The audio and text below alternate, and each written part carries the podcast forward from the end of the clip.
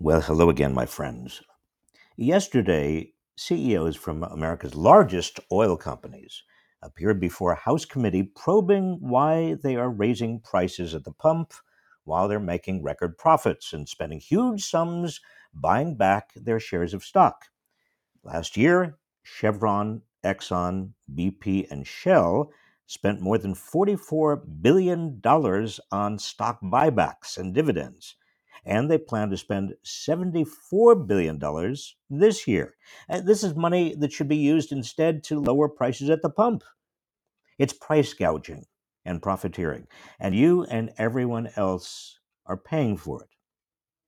Republicans, meanwhile, are focusing on sex I'll explain why in a moment, but consider the extent of the Republican obsession. In her recent confirmation hearings, Judge Ketanji Brown Jackson was barraged with questions from Republican senators about her alleged lenient treatment of child pornographers. It was a baseless claim, but that did not matter to the Republicans who kept hammering her. In four days of hearings, the phrase child porn or pornography or pornographer was mentioned 165 times, along with 142 mentions of sex or related terms like sexual abuse or sex crimes. Now, put that together with what happened on March 28th when Florida's Republican Governor Ron DeSantis signed a bill banning kindergarten through third grade public school teachers from talking about sexual orientation or gender identity. He calls it an anti grooming bill and accuses opponents of wanting to groom young children for sexual exploitation.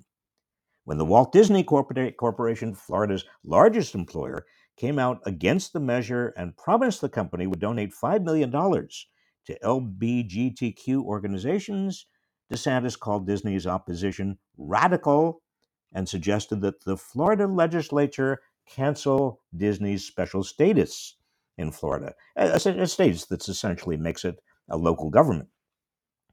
In late February, just a few weeks ago, Texas's Republican Governor Greg Abbott ordered state child welfare officials to launch child abuse uh, investigations into reports of transgender kids receiving from their parents gender affirming care.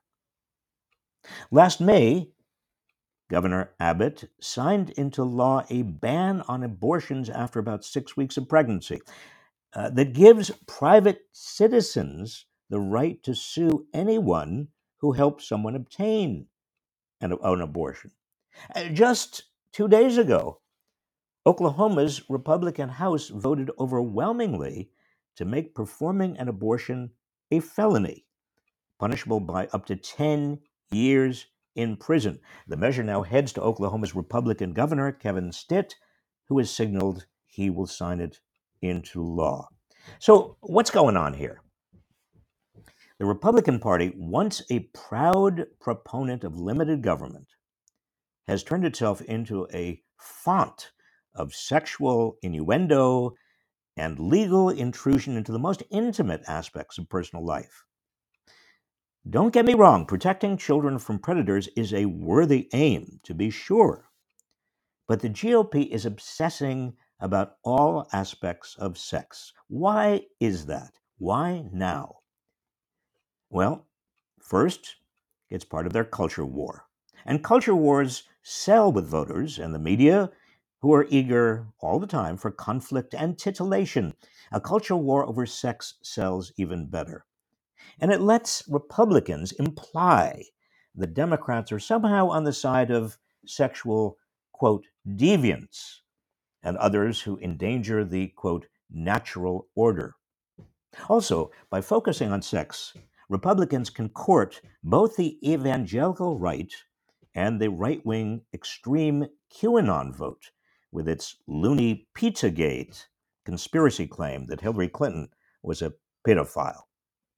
More importantly, a culture war over sex allows Republicans to sound faux populist without having to talk about the real sources of populist anger. I mean, the real sources are corporate induced inflation at a time of record corporate profits, profiteering, price gouging, monopolization, stagnant wages, union busting, soaring CEO pay, billionaires who have amassed $1.7 trillion just during the pandemic, but who pay little or nothing in taxes, and the constant growing flow of big money into the political campaigns of lawmakers who oblige by lowering taxes on the wealthy and big corporations and doling out corporate welfare.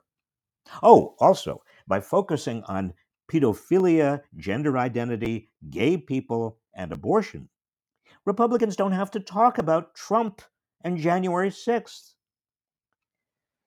Democratic politicians, please wake up. You have a critical opportunity between now and the midterm elections to reframe the national conversation as it should be framed around abuses of economic power by corporations and the super rich. Those abuses are worsening, they affect the everyday lives of all Americans.